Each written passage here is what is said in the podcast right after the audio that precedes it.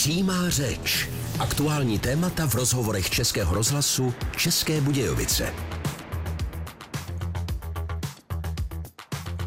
Máme za sebou celostátní hodinovou výstražnou stávku, kterou vyhlásil Vysokoškolský odborový svaz. Jejím důvodem bylo nízké finanční ohodnocení učitelů, především na humanitních fakultách. Ministr školství slíbil jednat o navýšení platů, jak se tahle situace promítá na jeho České univerzitě a jaké jsou požadavky vysokoškolských pedagogů. O tom všem budeme debatovat už za chvíli po písničce.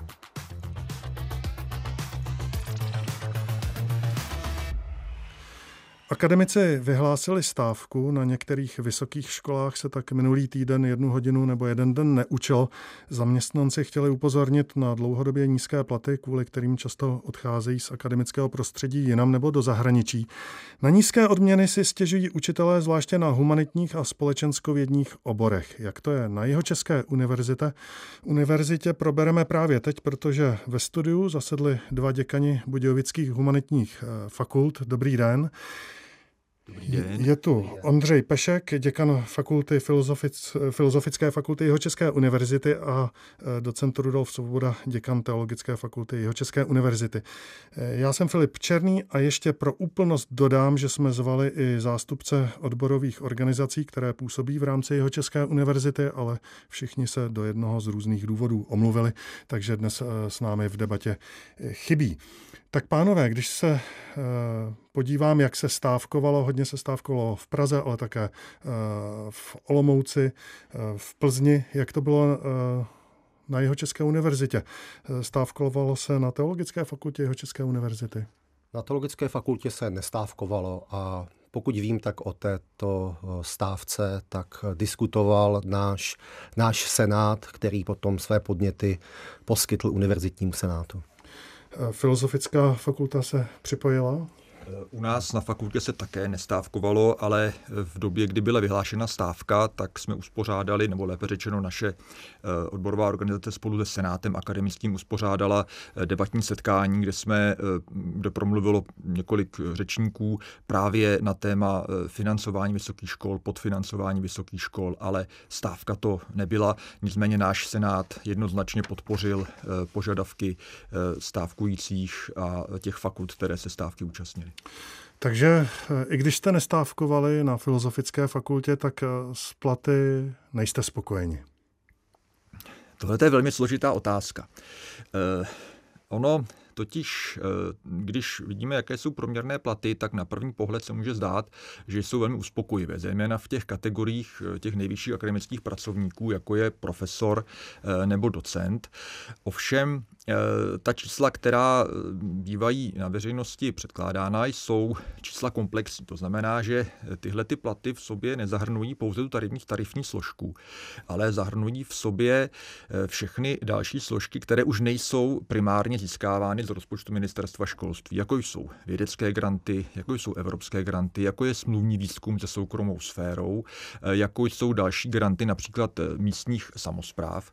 A všechny tyhle ty Eh, jaksi finanční prostředky dané dohromady potom mohou vytvořit ten průměrný plat. Ale eh, tento průměrný plat, eh, ty granty, to není něco, co padá z nebe. Za prvé, musí se to získat, je to složité. A za druhé, řešení těch grantů vyžaduje velké úsilí. To znamená, je to práce navíc. Čili ten tarif by měl, aspoň tak to chápeme, pokrývat tu základní poslání vysokoškolského pedagoga, což je na svůj plný úvazek učit a na svůj plný úvazek bádat. A Eh, to, co je navíc, už potom musí dělat v podstatě navíc, jakoby, jakoby přes čas. Jo? A to je potom to, co ten celkový průměrný plat může vtáhnout nahoru. Říká profesor Ondřej Pešek, děkan Filozofické fakulty jeho České univerzity. Eh, docent Rudolf Svoboda, eh, vy stojíte v čele teologické fakulty, tak vy jste nestávkovali, ani jste žádné takové setkání neměli. Když se podívám třeba právě na teologickou fakultu, tak průměrný plat u vás je 53 130 korun eh, přesně, což je zhruba o 10 eh, tisíc nebo 11 tisíc víc nad průměrem České republiky. Tak eh, pocitujete vy také problém platů, nebo naopak jste spokojeni? No ono to číslo, které vypadá na první pohled jako vysoké, je trochu zavádějící. No totiž za to číslo si můžeme právě sami tím, jak eh, tady už eh, zmínil kolega, že vlastně ty peníze navíc my se nějakým způsobem vyděláme díky, díky grantům či dalším činnostem. Problém, který je ale hlavní, je ten, že vlastně stát posílá velmi málo, velmi málo peněz úplně do všech oborů. Jenom, nejenom třeba na naši, na naši fakultu a na naše programy, ale posílá vlastně i uh, málo peněz do, uh, na, fakulty, na fakulty jiné. No a výsledkem, výsledek je ten, že zejména mladí začínající lidé uh, vlastně nejsou motivováni k tomu, aby zůstávali pracovat na vysoké škole. Eh, vlastně tarifní platy, které nejsou na Jihočeské univerzitě třeba tak nízké, jako, nevím, třeba jako na Univerzitě Karlově eh, v, jako v podobných srovnatelných humanitních fakultách, jsou přesto nízké natolik, že nám lidé odcházejí, eh, odcházejí třeba do regionálního školství nebo, nebo pracovat někam jinam. A zejména, zejména náš vlastně dorost, doktorandi, vlastně hlásí se jich čím dál tím méně a to pocitujeme napříč, napříč fakultami a nehodlávají zůstat v oboru, protože trvá mnoho let, než vystudují a poté nastupují za velmi, velmi nízké platy. Takže ještě jednou opakuji, ten problém je v tom, že ten stát posílá málo peněz a pokud my chceme mít ty platy vyšší, tak my si je prostě musíme získávat sami. Takže když, to, když se podívám třeba na celostátní čísla, tak Průměrný plat v České republice vysokoškolského pracovníka je necelých 63 tisíc hrubého. To je hezké, to je hodně, ale je to podle vás tedy zavádějící číslo. Ten tarif je nízký a e, ne každý na toto tedy dosáhne podle těch grantů.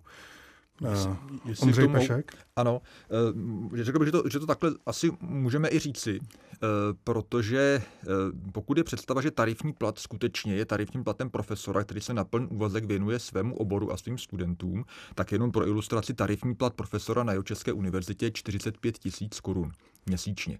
Profesor stojí na vrcholu té pyramidy všech těch pedagogických pracovníků, které ve školství máme a tohle skutečně víc než tento, tento tarifní plat si univerzita nemůže dovolit uh, svým profesorům dávat. To, co jste zmínil, ten průměrný plat je opravdu dán všemi dalšími složkami, které do toho vstupují a e, vyplývají z toho, jakým způsobem jsou e, ti lidé schopni získávat e, peníze z jiných zdrojů. A je samozřejmě otázkou, je to samozřejmě v pořádku, je to dobře, ale otázkou je, do jaké míry tyhle ty zdroje mají být v tom rozpočtu tak dominantní, aby se, aby jako samozřejmě můžeme nějakou představu o tom, kolik má vydělávat vysokoškolský profesor na, té, na vrcholu té pyramidy vzdělávání. Ale, jak říkám, měli bychom také debatovat o tom, jaká má být míra toho, kolik si vlastně na tu svoji práci musí sehnat peněz jinde než kolik mu vůbec přichází z té rozpočtové kapitoly ministerstva školství. Říkáte, že tenhle systém je v pořádku, to znamená, že tam je asi velká míra určité zásluhovosti, nebo jak se ten, který učitel snaží, tak potom podle toho získá ty granty. Jaký by byl podle vás ale optimální poměr?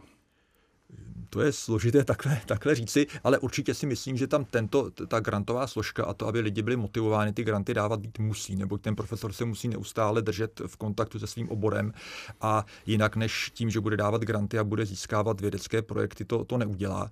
Ale nemělo by to být tak, že to se to stane jeho hlavní součástí jeho práce, aby pořád někde psal granty a v podstatě proto aby mohl být nějaký slušný plat, který získává až tak někdy kolem 50 let života, když to ještě v průměru řeknu. Jo. Tak aby v podstatě byl závislý na tom, eh, který ten grant zrovna se vypíše a který ten grant zrovna získá, neboť i těch grantů je málo a zejména v humanitních oborech eh, ty objemy finanční na ty granty jsou velice malé, takže to také může způsobovat některé ty rozdíly v těch platech, které potom mezi humanitními obory a obory technickými či přírodovědnými jsou.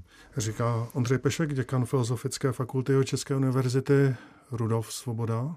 Ehm, já bych, tomu, já bych tomu chtěl dodat, že je opravdu jako hodně důležité říct, že zejména mladí začínající lidé vlastně by měli dostávat, eh, by měli mít příležitost dostávat takové platy, kterými se, z těch kterých do, eh, dokáží důstojně žít. Pak, když v současné době eh, vlastně nejprve strávíte kolem čtyř let eh, získáváním vlastně studiem doktorským a poté třeba kolem 30 let nastoupíte za velmi nízký tarifní plat, pokud vůbec dostanete plný úvazek, který je něco přes 30 tisíc, tedy u nás je to 33 tisíc, tak samozřejmě takový člověk v současné době není schopen uživit rodinu. Eh, eh, výsledkem toho potom je, že nám lidé odcházejí a nebo vůbec nechtějí té své profesi věnovat. A může se stát, že pokud toto podfinancování bude pokračovat, tak třeba v průběhu nějakých možná pěti, deseti let a na některých univerzitách už se to projevuje, u některých oborů prostě nebudou odborníci, kteří budou moct pokračovat v některých oborech. A opravdu se může české vysoké školství dostat do velmi závažných problémů. A není to tedy o tom, že tady čekají často davy lidí, kteří by se chtěli přihlásit na jejich místo. Prostě ty lidé nebudou a my nebudeme mít nikoho, kdo by třeba připravoval naše budoucí učitele. Nebudeme mít nikoho, kdo by, eh, kdo by eh, připravoval lidi třeba, kteří se věnují sociální oblasti a tak dále a tak dále. Takže ten velký problém je velké podfinancování už na této základní úrovni. Když se podívám na odborné asistenty na vašich fakultách, což jsou ti nejnižší v hierarchii, to jsou lidé s doktorátem, kteří se věnují výuce, tak na teologické fakultě eh, mají v průměru 44 tisíc, na filozofické fakultě 43 tisíc, zhruba stejně. Dá se tedy říci, že nad ten tarif si přivydělají na grantech něco přes 10 tisíc zhruba. Eh, je to nekonkurenceschopný plat, když se podíváme ale na průměr, že vlastně eh, je to plat těsně nad průměrem České republiky a na průměr tu nedosáhne 60% obyvatel. Eh, Ondřej Pešek? Já bych možná navázal to, co říkal pan děkan Svoboda, je to právě ten problém i toho, zase toho průměru, jo, který vidíme. Ono, i ten, ten průměr zvednou odborní asistenti, kteří jsou třeba už na té vysoké škole déle. ono, než se odborný asistent stane docentem, to trvá třeba dalších deset let, jo, takže to zmiňoval pan děkan Svoboda, on v nějakých 1, 2, 30 letech nastoupí jako odborný asistent s doktorátem na vysokou školu a pak další zhruba, dejme tomu 10 let, tvrdě pracuje na tom, aby se mohl stát docentem. A e, po těch nějakých deseti letech už skutečně on si také může šáhnout na nějaké ty granty a nějakým způsobem třeba i být nějaké vedoucí funkci a ten průměrný plat zvýšit. Ale problém je těch prvních, dejme tomu několik let, co on na tu vysokou školu nastoupí. A tam skutečně tento, tento průměr nemá. A navíc vůbec není jisté, že na ní někdy dosáhne. Takže to je skutečně ten velmi demotivující krok e, pro tu mladou generaci, že přestože tento průměrný plat může vypadat jako slušně a nadprůměrně republikově, tak je v něm spousta dalších eh, jaksi, aspektů, které je třeba rozklíčovat, ale pro toho nastupujícího odborného asistenta eh, tento, tento plat zpravidla nebývá reálný. Na teologické fakultě to je Na podobné. teologické fakultě eh, je to velmi podobné, jak tady pan kolega děkan Pešek popisuje. A stejně jako i na eh, jeho filozofické fakultě, jak i na naší se vlastně musíme, když, eh, když jste mluvil v číslech, my přibližně 25% našeho rozpočtu máme nějakým způsobem vysoutěže máme nějakým způsobem vysoutěžený. Tím pádem to jsou peníze, že kdybychom o ty peníze nesoutěžili právě v různých typech eh, grantových soutěžích domácích a zahraničních, tak bychom ty peníze prostě navíc neměli.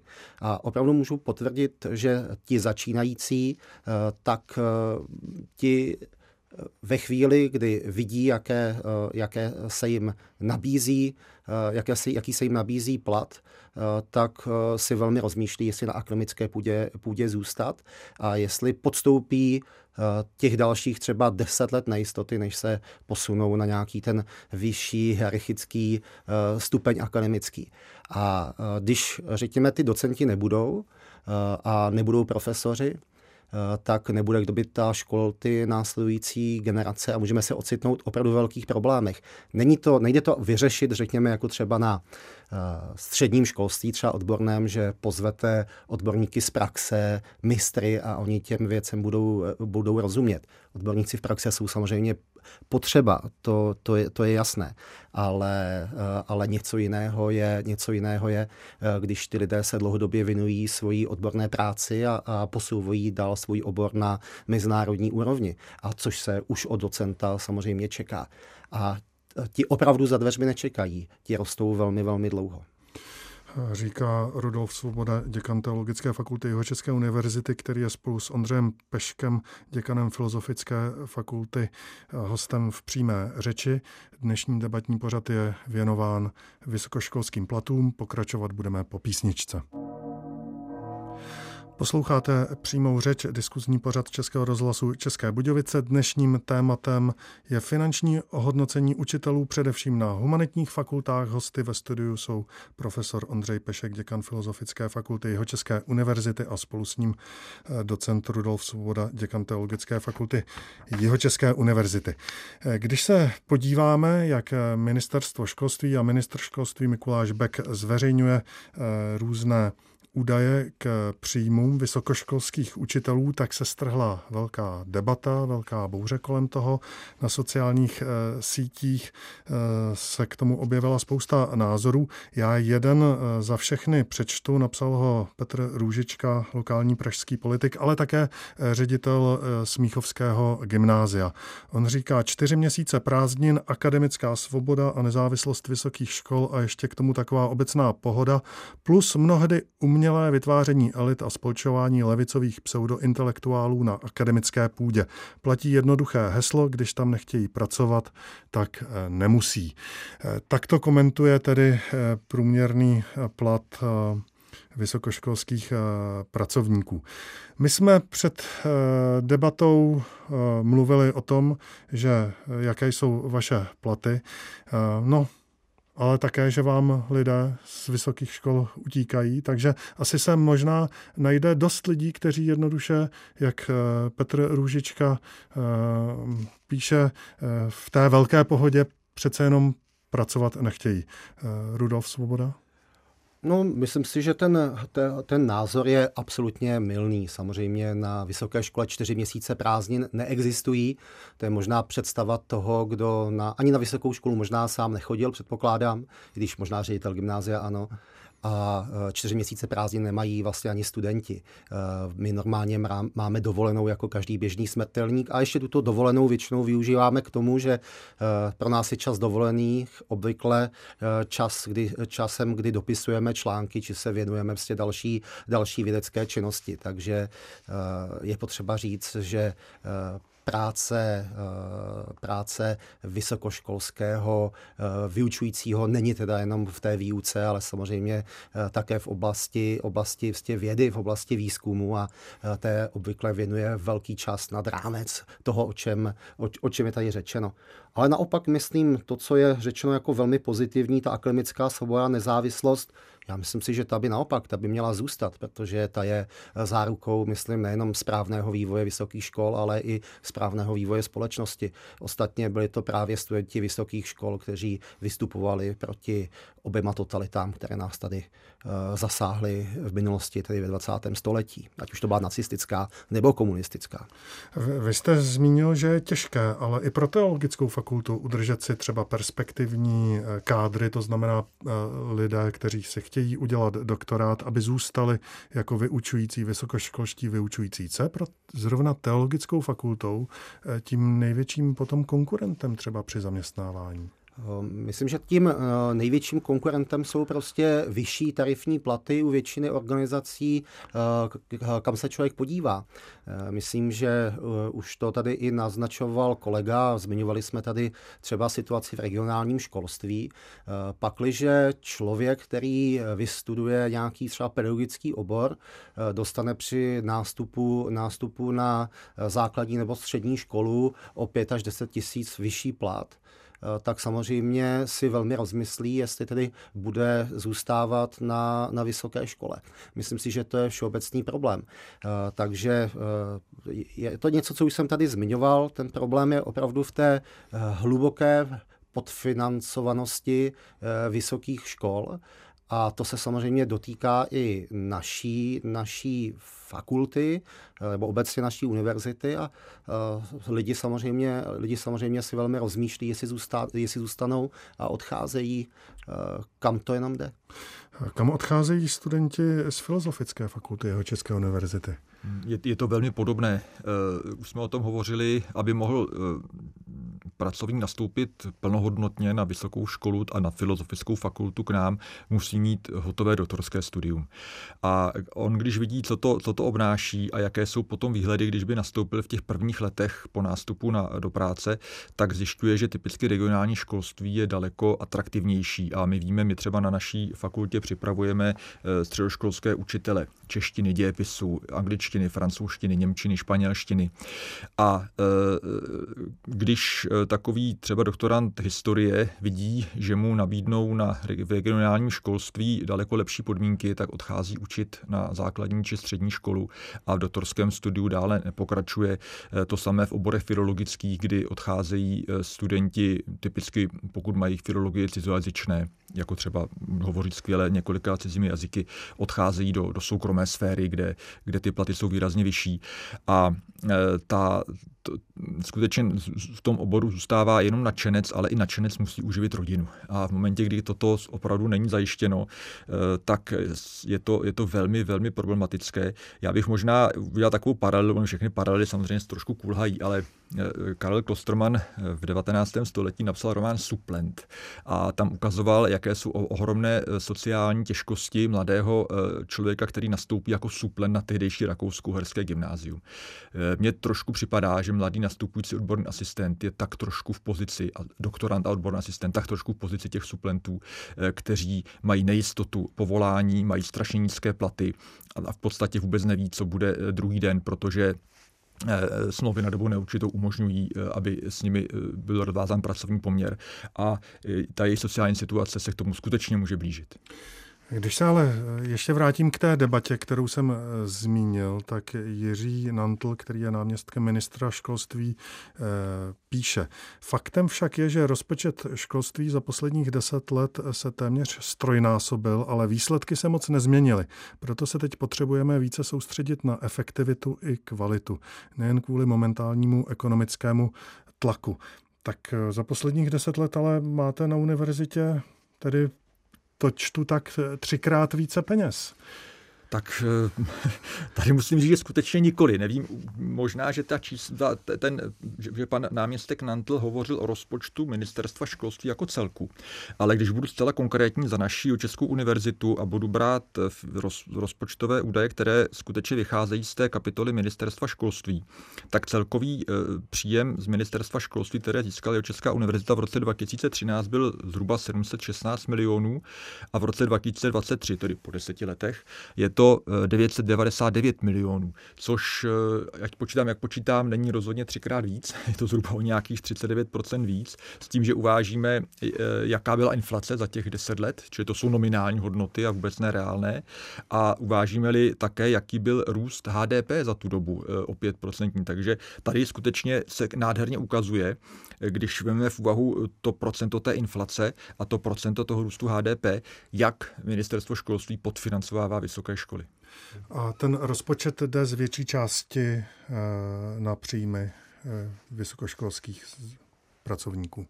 Naprosto, naprosto ano, u nás eh, třeba na naší fakultě je rozpočet, eh, který máme na prosté většině eh, toho tvoří samozřejmě akademičtí pracovníci plus administrativní pracovníci, kteří ale také, já bych je rád také zmínil, minimálně na naší fakultě a myslím si, že na teologické fakultě to podobné, jsou naprosto minimálních počtech. Tam administrativa bují, na rozdíl od tedy toho rozpočtu, který přichází a ta administrativa je dělána také z ministerstva školství, že, které nám předepisuje papíry, které máme vyplňovat ale eh, ti pracovníci eh, noví nejsou, protože je přijímat nemůže. Říká Ondřej Pešek, eh, ještě Rudolf Svoboda.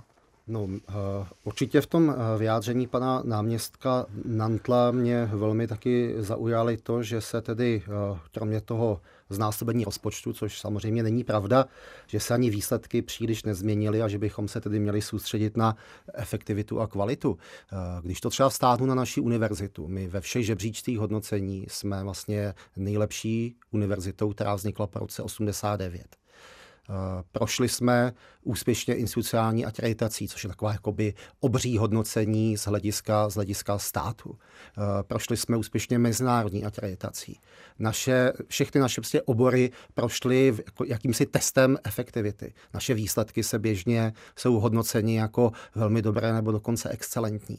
Eh, neustále tedy přicházejí další a další hodnocení. Myslím si, že my, se, myslím, že my prokazujeme naši kvalitu.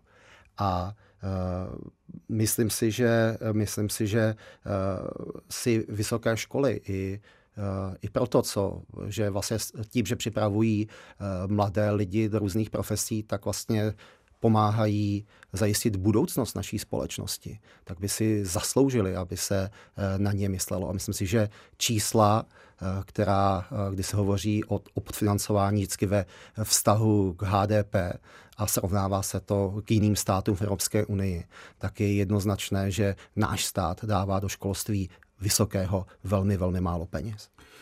Ministerstvo školství plánuje pro univerzity v příštím roce vyčlenit asi navíc jednu miliardu korun.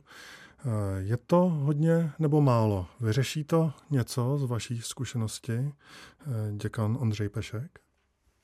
Ehm, já úplně přesně nevím, eh, jak nakonec ta, ta plánovaná miliarda bude eh, určena, jak bude naplánováno, jak se má na vysokých školách použít, ale zcela, když si představíme, kolik je vysokých škol, kolik je fakult v České republice, tak to z mého pohledu bude velmi, velmi malý příspěvek. Spíše jsem to chápal od pana ministra, že to bude nějaký motiv, nějaká motivační pobídka k tomu, aby se ty platy nějakým způsobem mezi humanitními eh, fakultami a fakultami přírodovědeckými vědeckými či technickými srovnávali. Na naší univerzitě si myslím, že to asi ani, troufám si, že to žádný velký efekt mít nebude. Rudolf Svoboda. Já plně s tím souhlasím. Myslím si, že to bude spíše, spíše jakási symbolická kapka v moři, že ten, že ten problém je, o kterém tady hovoříme, že je jako i mnohem, mnohem hlubší a zasloužilo by si to eh, ze strany ministerstva vlastně mnohem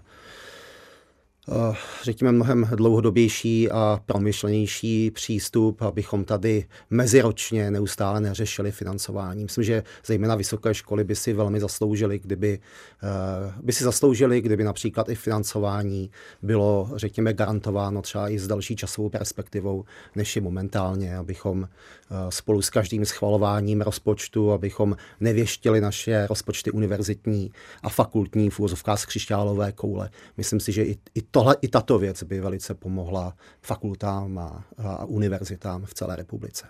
Několikrát tady padlo, že jsou vlastně nízké ty tarifní mzdy. E, lidé potom, kteří vyučují, e, se musí snažit získat hodně grantů, aby tedy dohnali ten e, finanční výpadek. Zvýšení tarifů, to je v gestci univerzit a obejde se v tom i bez zásahu státu, anebo neobejde? Rudolfa Svoboda?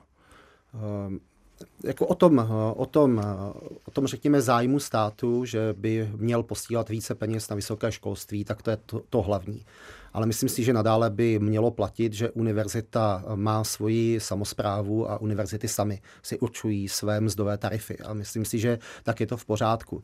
A samozřejmě je úplně zase v pořádku ze strany státu, že eh, chce, chce výsledky a navrhuje i některé kontrolní mechanismy. Z mého pohledu myslím si, že ty eh, kontrolní mechanismy, které hodnotí, které hodnotí kvalitu vysokých škol, jsou z mého pohledu zatím, zatím dostačující. Děkan Filozofické fakulty Ondřej Pešek, vy jste eh, zmínil, že vám perspektivní potenciální vysokoškolští učitelé utíkají na eh, střední školy třeba, eh, kde jsou vyšší tarifní platy, tak když by u vás na Filozofické fakultě ten tarif byl stejný jako středoškol, u středoškolského učitele, byli byste spokojeni? Ono samozřejmě ty tarifní platy jsou v podstatě takovou tou pyramidou od toho odborného asistenta přes docenta až pro profesora. To znamená, že on vlastně nemůže mít odborný asistent stejný tarifní plat jako docent, jako profesor, ne protože bychom to nepřáli tomu odbornému asistentovi, ale on musí mít nějakou motivační eh, vizi, že když eh, se posune na ten další stupínek, takže na tom bude lépe. Takže my bychom se mohli platit, bavit o těch platech, řekněme, těch odborných asistentů, které si myslím, že by měly být. To si myslím, že bychom dokázal bych si představit skutečně, že ty tarifní platy těch odborných asistentů by měly začínat na té zhruba eh, té průměrné eh, bázi toho nastupujícího učitele do regionálního školství, po případě učitele v regionálním školství s určitou zkušeností, protože, jak už jsme tady zmínili, ten eh, odborný asistent je někdo, kdo přichází na vysokou školu po doktorátu a dříve než ve 30 letech zhruba na tu vysokou školu prostě nenastoupí. Jo? Takže myslím si, že by to bylo možné s tím, ale že se potom ty další tarifní platy musí o to odvíjet. Rudolf Svoboda? Eh, já si myslím, že dokonce by mělo být vyšší, protože je, přijde mi eh, prakticky absurdní, že eh, vyučující na vysoké škole, který například třeba učí budoucí učitele, tak má nižší plat než učitel, který, než absolvent, který vyjde ze školy do regionálního školství a nastoupí a má si těch peněz vlastně víc.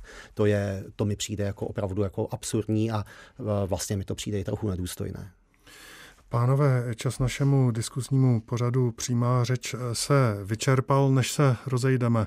Já jsem zmiňoval debatu, která se teď vede nejenom tedy na sociálních sítích ministerstva školství a samotného ministra, ale vůbec v celé vysokoškolské pedagogické komunitě z vašeho hlediska? Blízká se na lepší časy, anebo si myslíte, že třeba za rok, za dva se zde eh, sejdeme a budeme eh, zase řešit eh, platy a nic se nezmění? Jste tedy optimisté či pesimisté, abych to tak schrnul? Ondřej Pešek? Já, eh, když sleduju současnou debatu o tom, kam má směřovat české vysoké školství a jak má stát eh, financování vysokoškol, vysokého školství zajistit, tak musím, že jsem spíše pesimista. Že v těch krátkodobém pohledu, řekněme příštího roku nebo dalšího roku, že asi nějaké zásadní změny nenastanou a eh, vysoké školy se budou muset neustále přizpůsobovat tomu, že, že to podfinancování je, je realitou. Přál bych se, aby to bylo jinak, ale jestli se mi ptáte, za v těch nejbližších příštích jednom, dvou let, tří letech jsem spíše optimista nebo pesimista, jsem spíše pesimista. A Rudolf Svoboda z Teologické fakulty jeho České univerzity? Já jsem podobně jako pan kolega děkan Pešek, jsem v tomto také, také realista a příliš, příliš velkým množstvím optimismu neplýtvám. To, co rozhodně, k čemu bych chtěl, chtěl vyzvat ministerstvo, aby lépe promýšlelo do budoucna své kroky, protože jde tady zejména o mladé lidi, jde tady vlastně o naší budoucnost. Tak eh, mně se líbí, že říkáte eh, realista, je to opozice k optimismu. Nicméně, pánové, děkuji eh, za váš čas, tedy děkuji Ondřeji Peškovi, děkanovi Filozofické fakulty jeho České univerzity a Rudolfu Svobodovi, děkanovi Teologické fakulty jeho České univerzity, že přišli k nám do diskuzního pořadu přímá řeč na vlnách Českého rozhlasu České Budějovice, který byl tentokrát věnován vysokoškolským platům. Od mikrofonu se loučí rovněž Filip Černý. Děkuji. Děkuji a nashledanou. Nashledanou. Přímá řeč. Aktuální témata v rozhovorech Českého rozhlasu České Budějovice.